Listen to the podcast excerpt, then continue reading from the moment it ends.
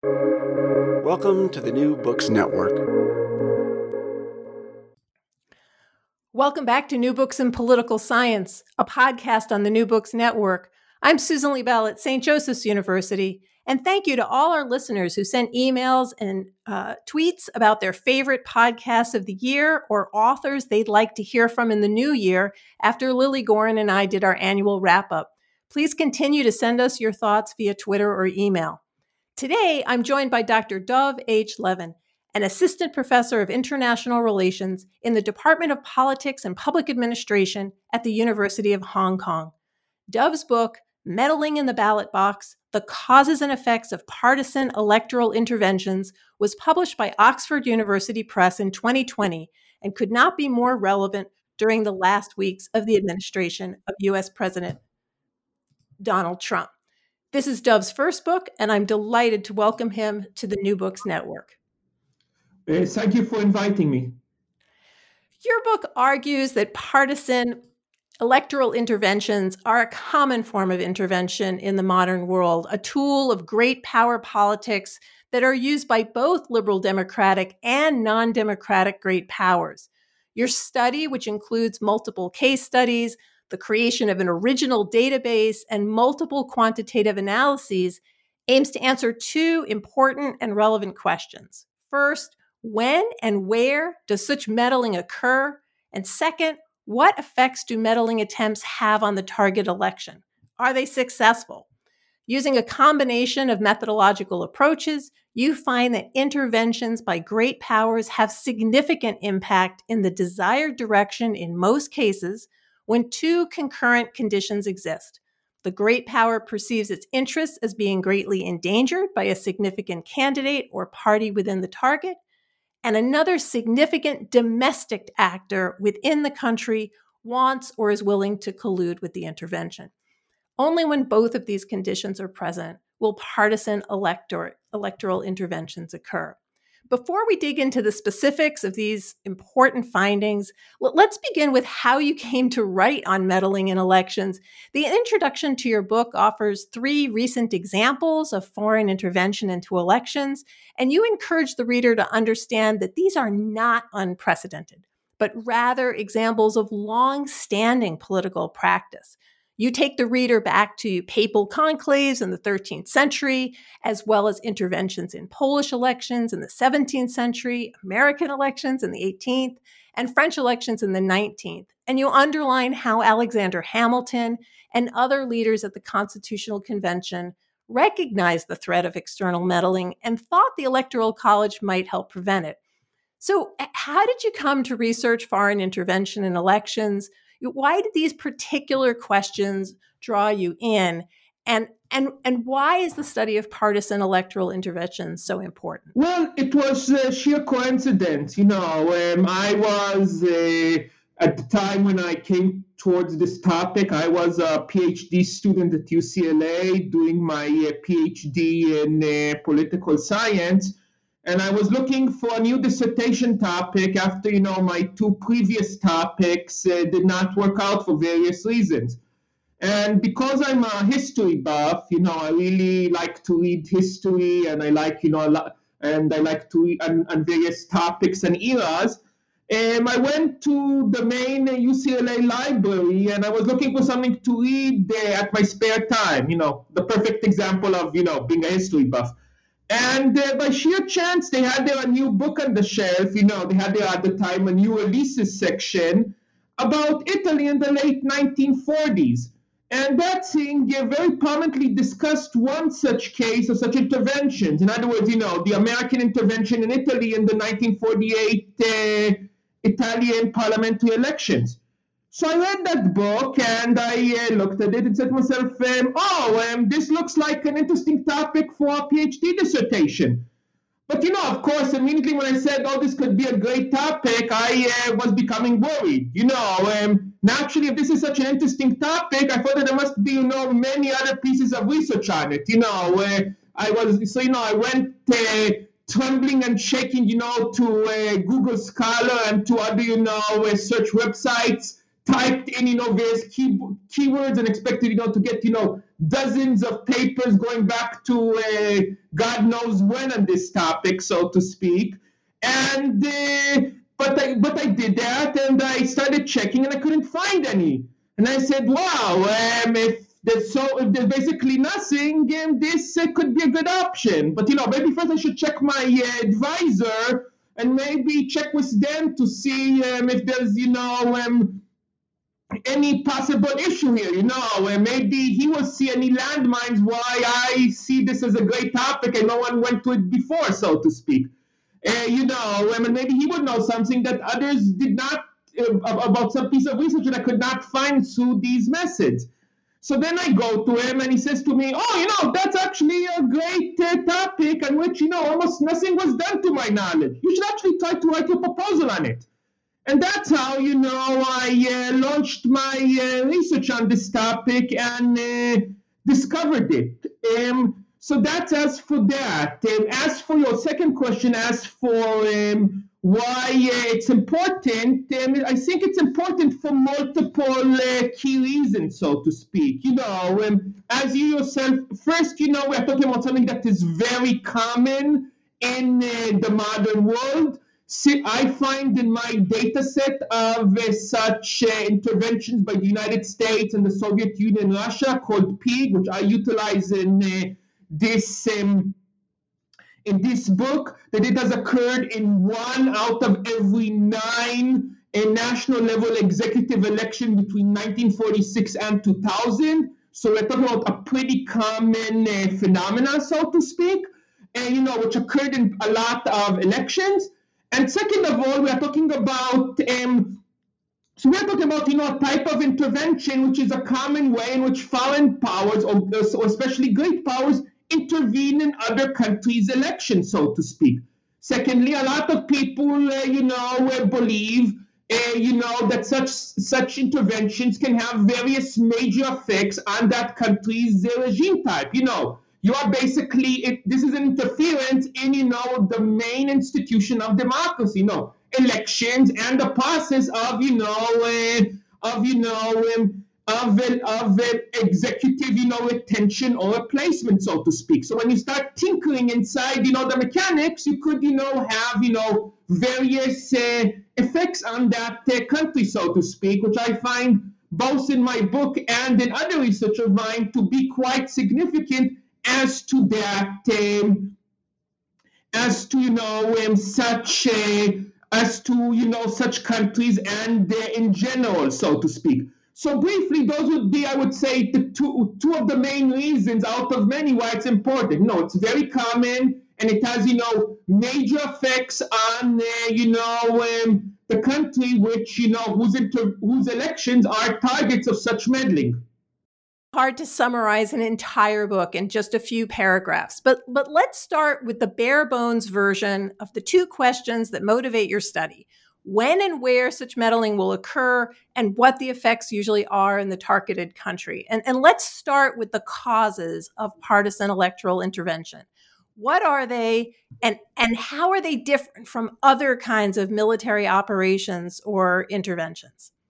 Well, uh, what's name you call it? Um, I basically argue that when it comes to the causes of such interventions, that they are the result of two concurrent conditions. First, that uh, a foreign power sees one of the major candidates or parties which are running in that election as a major threat to its interests. And the second, that they're basically that basically another candidate or party in uh, the target is uh, basically willing to cooperate with it in uh, that intervention, or in the more in the less technical term, you know, uh, collude, so to speak. And the basic idea here is that foreign powers uh, basically sometimes tend to see um, domestic actors as a target, as a threat, when they have sharp disagreements with them over a key issue about, you know, um, their foreign or domestic relations, something that is really important uh, for the foreign power. You know, for example, alliance relations, for example, you know, a military base in the target. For example, you know, when you know it's a it's a its opinion about uh, some particular third issue, which both countries are in dispute of in into international politics and so forth. And sometimes, you know, they can have very sharp disagreements over them. At the same time, the foreign power, the, that particular actor or party may be perceived or may actually have inflexible issues on that particular on that ish on that particular topic. In other words, it is both um, has very significant disagreements with the foreign power on that particular key issue to the foreign power, and also seen as very inflexible. You know, um, and that can be because either you know the foreign and the, that particular local actor either is a true believer, you know, they act, they deeply believe that that is the right way to do particular things, or you know, um, or you know they uh, are afraid of backlash from their own uh, public if you know they change their behavior. So in that situation, the foreign power would need to give a very large amount of resources as concessions, or you know, um, or you know, use a lot of very heavy uh, coercion in order to get what it wants from such an actor that has very different preferences than it, and you know, are very inflexible. So in that situation, for a foreign power, it can be seen as a more effective way, at least in countries which have relatively competitive elections, to instead of um, you know coercing them or quote unquote bribing them with various you know goodies, to you know intervene in an election and make sure that you know they lose power or never come to power in the first place. So um, so um, basic so that is you know um, one reason. The second reason, the second concurrent reason is that there, and which is more important, is that there is another, as I said, significant domestic actor within the country that wants or is uh, willing to um, abide, to be aided by the great power in this, you know, risky manner. And the basic idea here is that such meddling, unlike other forms of meddling, are usually quote unquote inside jobs. And that is, you know, due to the fact that when a foreign power intervenes in an election, it is effectively for it an attempt to strengthen or create a domestic election campaign for a particular candidate or party. So as a result, um, if you want to, if you have foreign power and you want to, you know, intervene in um, the elections of another country effectively, you know, try to change the results in the preferred manner, you need to have the type of information or you know um, the technical term is you know local knowledge local actors have and use in order to campaign you know. What are the electorate preferences? What are the best ways to intervene? And so forth. And uh, without such um, information you have a good chances of doing a mistake and you know having your intervention instead of helping you know harming that domestic actor or being ineffective. So you need them, the cooperation of the local actor to basically hold your hand and tell you what exactly is the best ways. You know, you need someone that can tell you, yes, in my country, in saying this type of threat will lead people to actually obey you rather than a knee-jerk nationalist backlash that will cause them to not vote for me. Or yes, I could really use $100 million in US uh, foreign aid at the moment. I can give out a lot of goodies. Yes. Or, you know, yes, if you could make to me this concession, that could lead 4% among swing voters to shift to me. That would be great. So you as a foreign power, a foreign intervener need that information. And basically, without it, their chances of um, success in such undertaking become so low that they prefer other, you know, more costly but more um, favorable options. The thing is that the domestic actor, of course, there it's this is not necessarily cost free for it. You know, if you're a, if you're a domestic actor and this is you know done for you covertly, many um, many of your uh, own voters may not be happy that you know that particular foreign power is intervening for you. So uh, may they may in a future election, you know, decide not to vote for you. Say, oh, you are the stooge of this uh, foreign power. We do not want to vote for a stooge. We want to vote for our person, so to speak. And actually, you know, when you get such aid, it's usually, you know, tied with some, you know, promising to do stuff for the foreign power. you know, what is the technical term is sovereignty costs. So, um, you know, that if you get this aid, you may, after the election, if you win, the foreign power may come in and say, remember I helped you? I want you to do for me A, B, and C. And, you know, you are the domestic actor, may not want to do those things. So as a result, they will usually, the domestic actors will usually accept such assistance only if they're in a pretty bad political shape. What I call fragile victor or, you know, um, blocked or weakened loser. You know, either you are uh, in power, but, you know, your political situation is really, really bad and you don't expect to win the next election and probably the next few elections after that. Or, you know, when you are out of power and your political position is very weak, or there's some kind of formal or informal block in that country against you becoming the to to come to power, so to speak. So that is my uh, explanation for the causes. And can you repeat again the second part of the question? Uh, I think you've already answered the second part of the question. So no, we're going to go to the second question, uh, uh, which is is the effects on the intervened election results. And I'd like you to do the four hypo- hypotheses that you have, but very, very briefly, so that we can make sure that we get as much of the book as possible in the time that we have. Sure. So basically, I have uh, four major arguments uh, in uh, my uh, hypothesis about why about about the effects of such stuff. And the first hypothesis is basically that such interventions overall increase the aided candidate part candidate or parties uh, sorry vote share by about um, three uh, percent.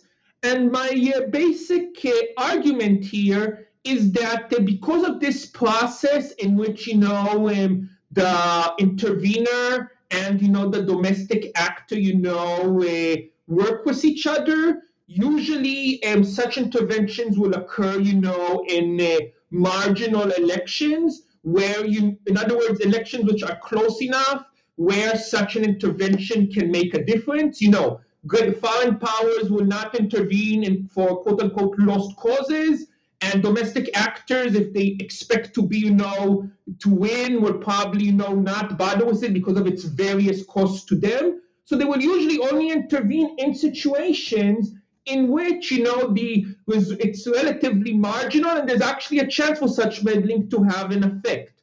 So that is one hypothesis. The second hypothesis about the effects of this stuff is that um, overt interventions increase the vote share of the preferred candidate or party by 3% more than you know the covert interventions. And i argue that that, that is happening because basically um, in the case of overt and you are the intervener is able to use basically its whole power resources by going directly to the voters. And you can think about an election like you know uh, uh, competition in promises. You know, one candidate says, if you vote for me, you will get a chicken in every pot. And the other candidate says, no, no, no, if you vote for me, you'll get two chickens in every pot.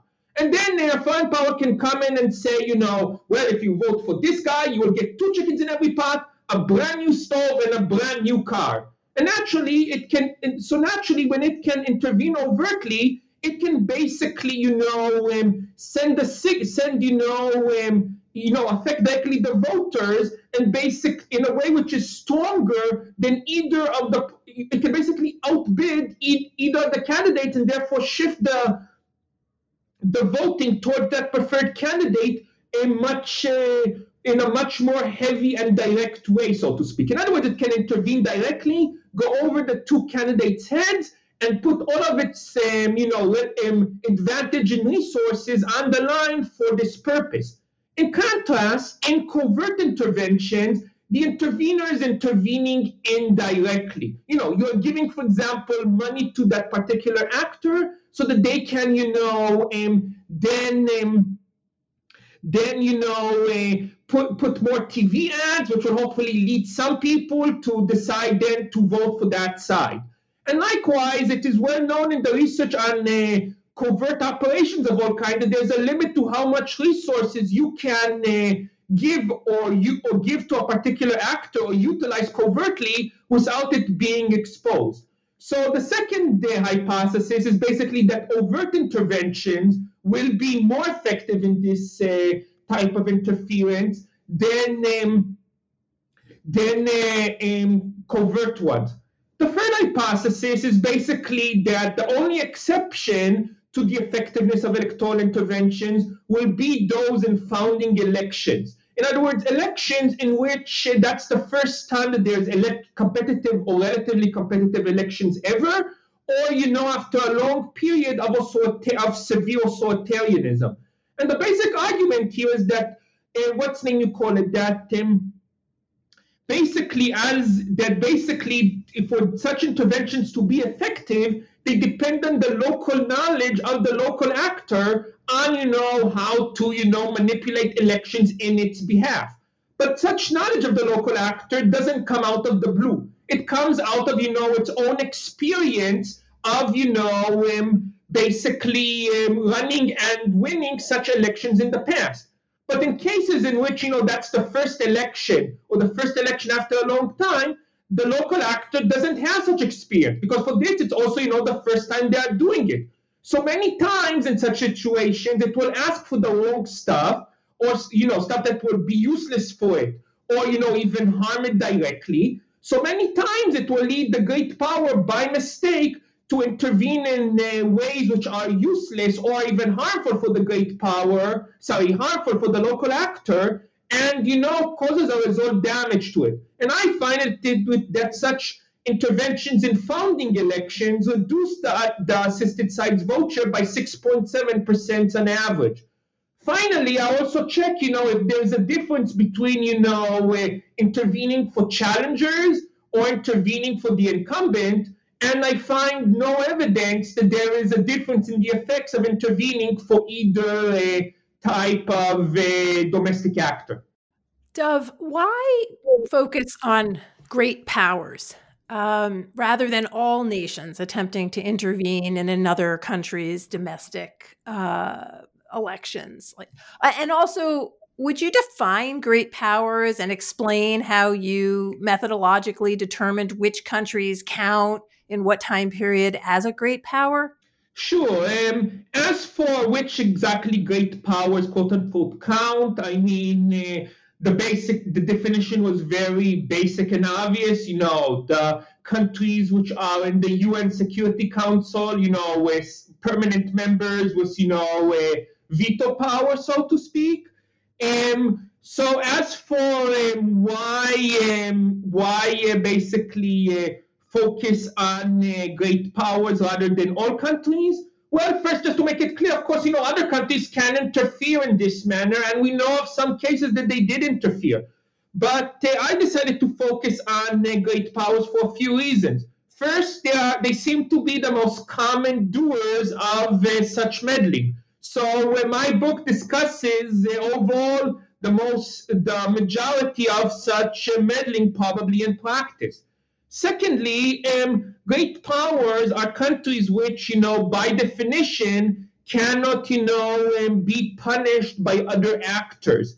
So as a result, you know, um, you don't have it, the dynamics when a fun, when a great power thinks about intervening in an election. You know, what will other countries think, so to speak? You know, what will you know if I say intervene in Italy? What will I don't know? Will the UK do? Will they punish me? You know, if you're a great power, you are not worried about those issues because, you know, you usually cannot, you know, quote unquote, be punished.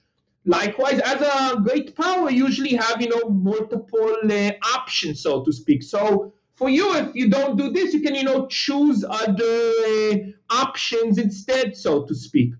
Um, another reason is uh, simply put that I was finding when I began collecting the data that most such interventions, or about two thirds of all such interventions between 1946 and 2000, are covert. And in order to find covert interventions, it requires a lot of digging, you know, through that country's archives and, you know, having pretty good um, um, data coming out of its intelligence agencies in some way or manner.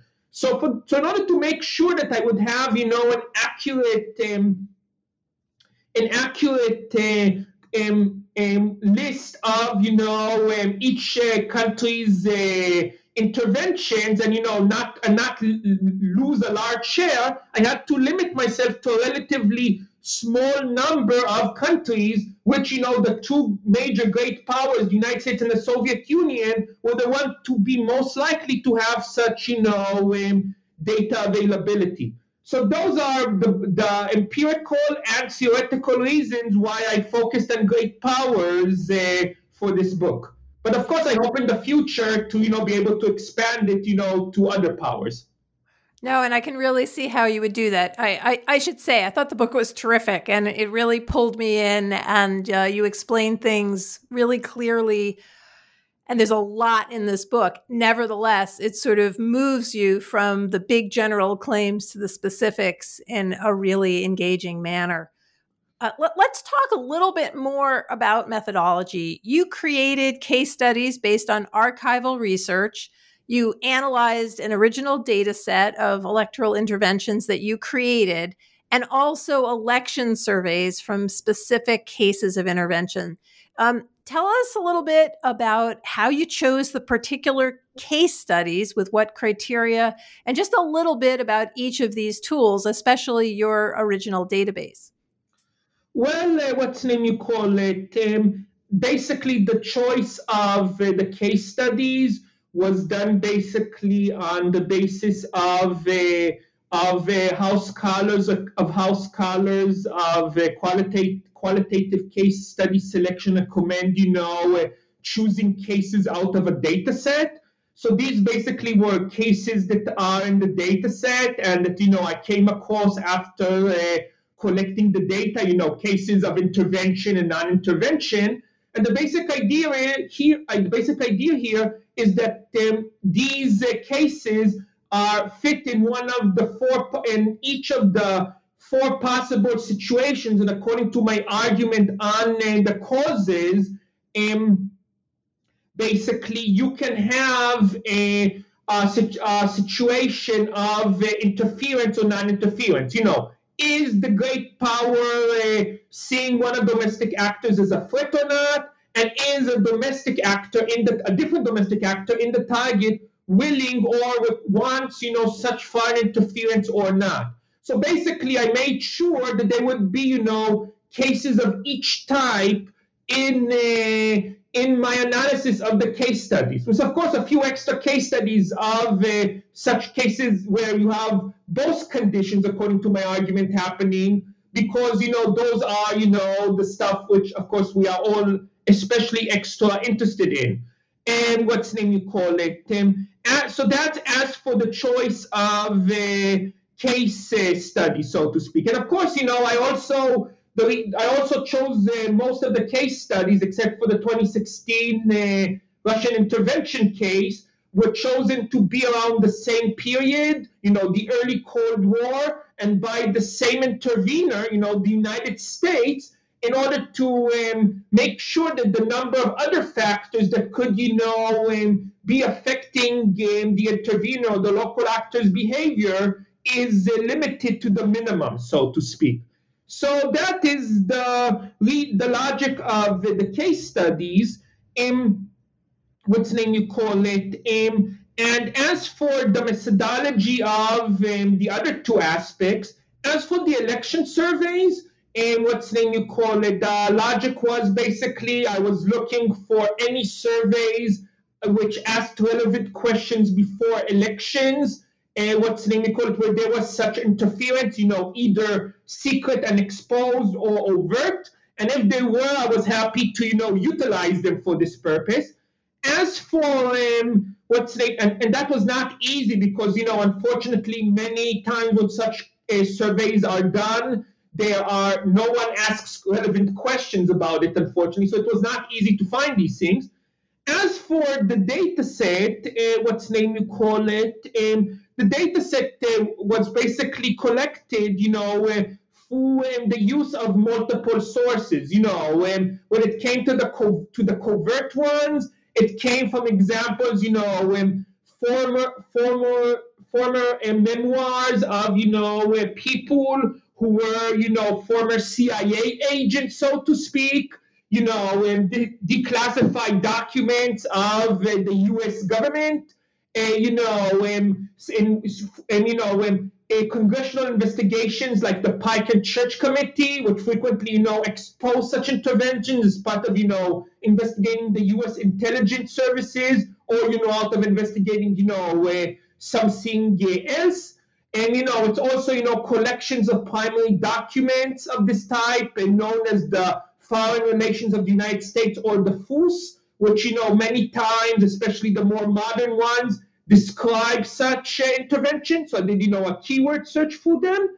And in the Soviet case, it came through the Mitrokhin archives. You know, there was basically um, this um, there was this former KGB agent called Vasily Mitrokhin who was for, who was the, a KGB archivist, and for about 12 full years he was busy, you know, uh, like and basically writing summaries of every document he came across in the KGB archives, and you know, um, and then taking those summaries home and hiding them.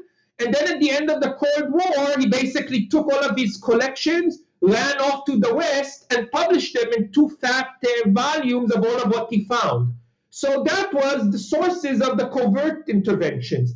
Then, you know, for the overt ones, it came, you know, from um, keyword, for, came from, for example, you know, keyword searches of uh, newspapers, of, of major newspapers uh, for this purpose. And uh, basically, I made sure, you know, um, to, you know, check carefully, you know, all of, you know, if I found an intervention in any particular election in a particular country, I made sure, you know, to check other elections before and after. I also, you know, made sure to check, you know, it was extra court, extra attention, you know, main, main, you know, hot areas where the United States or the Soviet Union or Russia are known to have intervened in other methods, you know, intervening in civil wars, you know, covert coup d'etats and things like that, so to speak, you know, other places where we know there was deep interest. And um, and I and you know and they and and they I and I beforehand also made sure to create this whole um, list of relatively competitive elections during this period as a guideline where there could have been such a, a meddling, so to speak. So that is very briefly about uh, how um, each uh, message, how the, how I chose um, how, how did I do each one of these uh, data, co- um, you know, um, analysis methods and how I collected this data set. So, scholars in diplomatic history and intelligence studies have attended to electoral interventions, but, but you write that electoral interventions have received very little attention in political science, and that meddling in the ballot box is the first book length study treating partisan electoral interventions as a discrete, standalone phenomena and and, and you which shocked me uh, you aim to provide a better explanation for why these interventions occur. Talk to me about how this book is unique in your field and why it provides a better explanation for partisan electoral interventions than previous scholarship. Well, um, basically, uh, just to, the idea is basically that research in other fields like diplomatic history or intelligence studies have done a lot of important and interesting work as to particular cases, but they did not try to do usually uh, uh, uh, uh, uh, systematic analysis of the effects of this stuff or you know develop a specific theory for you know why this stuff occurs and you know, a lot of times, many of them, you know, analyze these cases as part of, you know, a wider history. You know, the history of CIA, uh, you know, with covert operations, or you know, the U.S.-Chile uh, relations uh, since World War II. They didn't focus necessarily on those particular uh, things, and when they do, they only focus part usually on one particular case, or as I noted in. Um, it's discussed as part of a wider unrelated uh, phenomena. When it comes to um, political uh, science research, it has occasionally been uh, mentioned in the past, uh, what's name you call it, and there are some books who do discuss it. But most books discuss it together with other phenomena, so to speak. You know, it is, for example, uh, it's it's it's electoral interventions and, you know, um, covert, um, you know, regime overthrows. It is electoral interventions, partisan electoral interventions, and, you know, neutral interference, like, for example, you know, election monitoring, so to speak.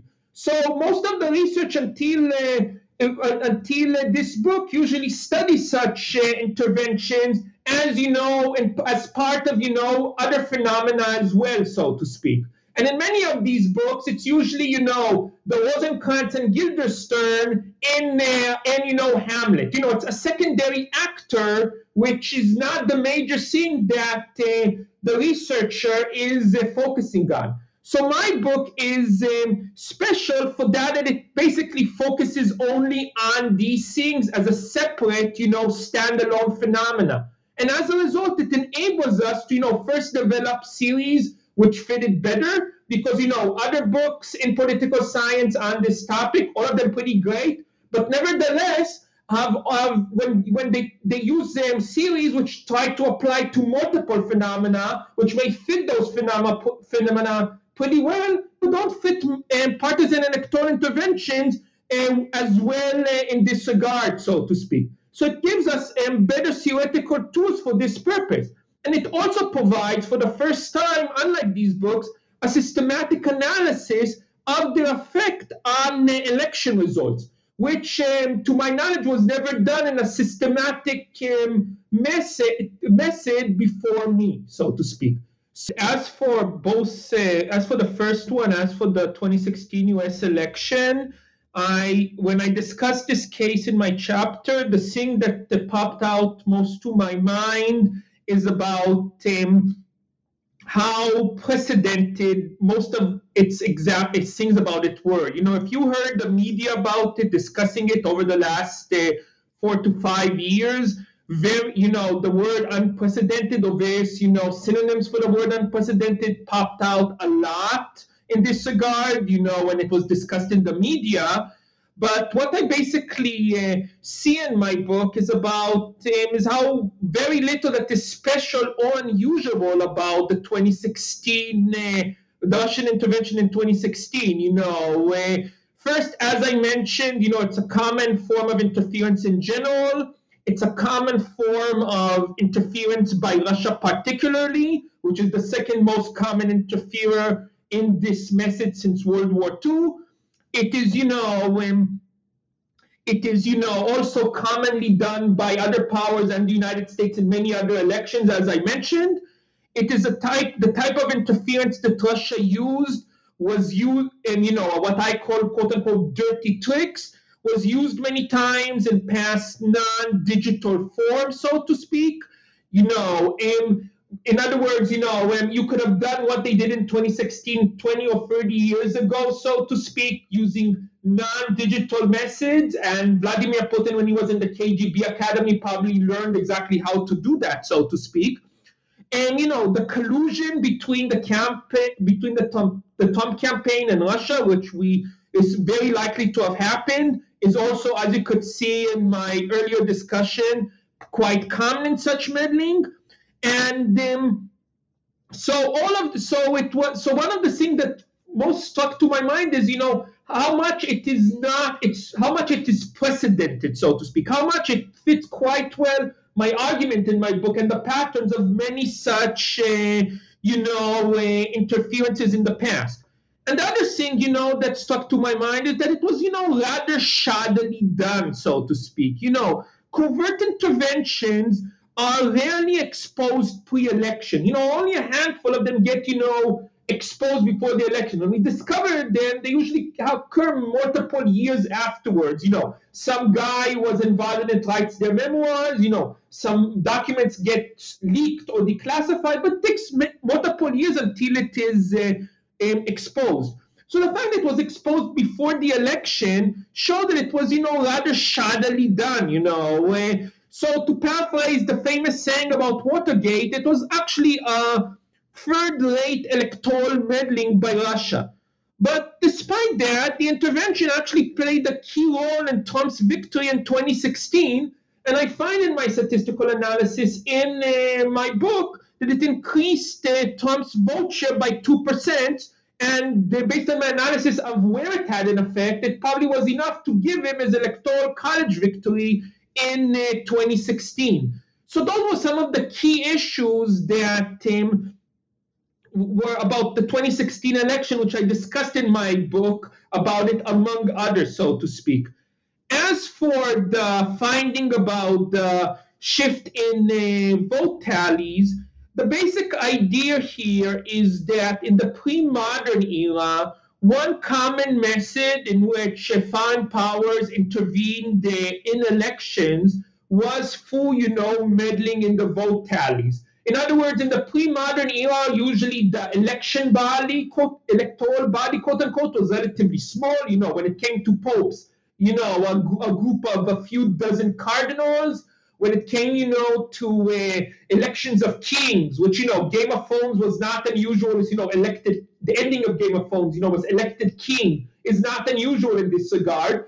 You know, when we talked about the small group of uh, of you know um, noblemen, so to speak, and um, basically in those cases it was feasible for a foreign power to literally try, you know, to bribe um, the whole, you know, electorate, quote unquote, or you know, um, bribe the people who were in charge of, you know, counting their votes. And that was one common method in which, you know, foreign powers intervene in the past. You know, literally, you know, changing the vote count for that method it didn't it stopped becoming feasible in the early modern era when we, we started moving to know um, modern types of elections because simply there were too many voters and too many voting places you know in a modern election we're talking about you know hundreds of thousands or millions of voters thousands of ballot place uh, ballot places spread across the whole country and you know when all of this is conducted you know at the time with you know, paper ballots or similar methods. So basically, the only way a foreign power could, in the modern era, intervene for directly changing the results would be, you know, having de facto control of the country. So that type of message stopped being used when we move, when the world moved towards, you know, modern elections with, you know, with, you know, mass electorates. The thing is that now that um, more and more countries are moving to various forms of electronic voting. You know, Estonia, for example, does all of its elections online. Many other countries, just like the United States, you know, like India, like Brazil, like some European countries, or vote, you know, through electronic voting machine, so to speak. You know, you come to a voting place and you know vote uh, in, uh, you know, vote in a machine that is not different from an ATM, so to speak. And basically, many of these machines are also connected in some way to the internet, either directly or indirectly. You know, they need to get in some way updated for you know some uh, some uh, some data that you download in some way from the internet and you know put it in. And as we know from the case of Stuxnet, basically, you know, that's um, foreign powers can basically, you know, um, put in something for that uh, message, so to speak, even when the, these uh, machines are not directly connected to the internet. And in some cases, they are directly connected to the internet through Wi-Fi because of irresponsibility of, you know, the vendors. And basically, the, that fact enables it could could potentially in the future enable a foreign power to instead of you know trying you know to make threats before the election or you know leak documents or give piles of money to one of the sides to directly you know hack into you know the voting machines or you know the online voting system and you know directly change the voting results. You know, if you would be Vladimir Putin, you know, you'd sit in the Kremlin and say, well, how much would I want Donald Trump to win by? I think he deserves 80 million votes. No, no, let's make it let's say around 81.5 million votes. And that would just change it in the computer, and that would be it, so to speak. And basically, such a method of intervention could, you know, through the way it would hack in, could basically be something that could not be detected for a long time because you know as we discovered multiple times in the last few years polls are less and less effective in you know getting the right election results So, you know, if the polls get it wrong, we would frequently say, oh, the polls are wrong. You know, Nate Silver should go to his room and lock himself up and never, and never, you know, come out again. You know, we would not suspect, you know, that, you know, that someone actually changed the votes many times. So basically, anything except a landslide could basically mod- be modified in this way, and no one would, you know, notice it. And if it would be noticed, it would cause, you know, the biggest hit to legitimacy of competitive elections ever. Because it wouldn't be just, you know, oh, this election was was manipulated by Russia, the results are completely fake, let's redo it. People would start asking, oh my God, how many elections in the past were also uh, fake, faked by Russia? So, you know, that would cause a crisis of legitimacy to, democ- to that particular country's democracy, which would be, you know, um, very hard to fix. It would basically destroy the legitimacy of elections in that country for a generation. So basically, the movement towards various electronic forms of voting make it potentially possible again a method of interference meddling in the vote tallies, which was possible in the pre-modern era, stopped being possible due to the shift to mass electorates with multiple polling stations and may become possible again with the with you know with the use of uh, electronic voting. So I try so one of the things I try to talk about in my book is about this possibility and how we must prevent it through, for example, you know, completely stopping to use any voting machines or online voting systems. You know, to summarize my argument in this regard, a democratic country should always vote like it's 1979. Okay. It's it's actually a fascinating analysis and I really appreciated how the book sort of moves from uh, sort of the, classic IR approach to intersect with American politics and provide an analysis that really situates the precedentedness versus unprecedented uh, and, and really gives people tools to understand what happened in 2016. So, Dov, before we say goodbye, what is your next project? What are you working on now that this book is is is out? Well, I'm continuing to analyze the effects of such uh, meddling. So I have other uh, publications which uh, have come out recently on other effects of such meddling. I find, for example, that such meddling increases the chances of, when it's done covertly, increases the chances of a democratic uh, breakdown in the target. And I also find that when such uh, interventions are overt or exposed, they increase the frequency, the amount of terrorism in the tar- domestic terrorism in the target, and the founding of uh, new terrorist groups. So, you know, um, so I'm continuing to study other effects, like, for example, the effects on cooperation with the target after uh, the after you know with the election you know if you put the guy or gal you wanted uh, in power do they cooperate with you more so i find you know that uh, basically um, when it's when um, when it is done uh, when uh, the united states does it it sometimes gains some cooperation but russia frequently uh, and usually fails in this regard. So you know one aspect is you know continuing to study the effects of such meddling. Another aspect is uh, basically analyzing, uh, you know, uh, when and how, you know, the American public sees, you know, um, such uh, interference as okay or, you know, acceptable, you know, uh, when the United States does it, you know. And what is the American public's opinion about such interference in other countries, especially after its recent unpleasant experience in this regard? So those are some of the research on this topic I am uh, I am uh, studying, and of course, you know, on other topics as well. Well, it all sounds terrific and uh, very, very relevant and necessary for political science to fill some of these gaps. Uh, thank you so much for taking the time to join us today. The book is Meddling in the Ballot Box The Causes and Effects of Partisan Electoral Interventions, published by Oxford University Press in 2020. It's available on the Oxford University Press website, and we encourage listeners to use bookshop.org, which helps support brick and mortar independent bookstores. Uh, Dr. Dov H. Levin, thank you so much for taking the time to join me today. And thank you very much for inviting me to come on your podcast.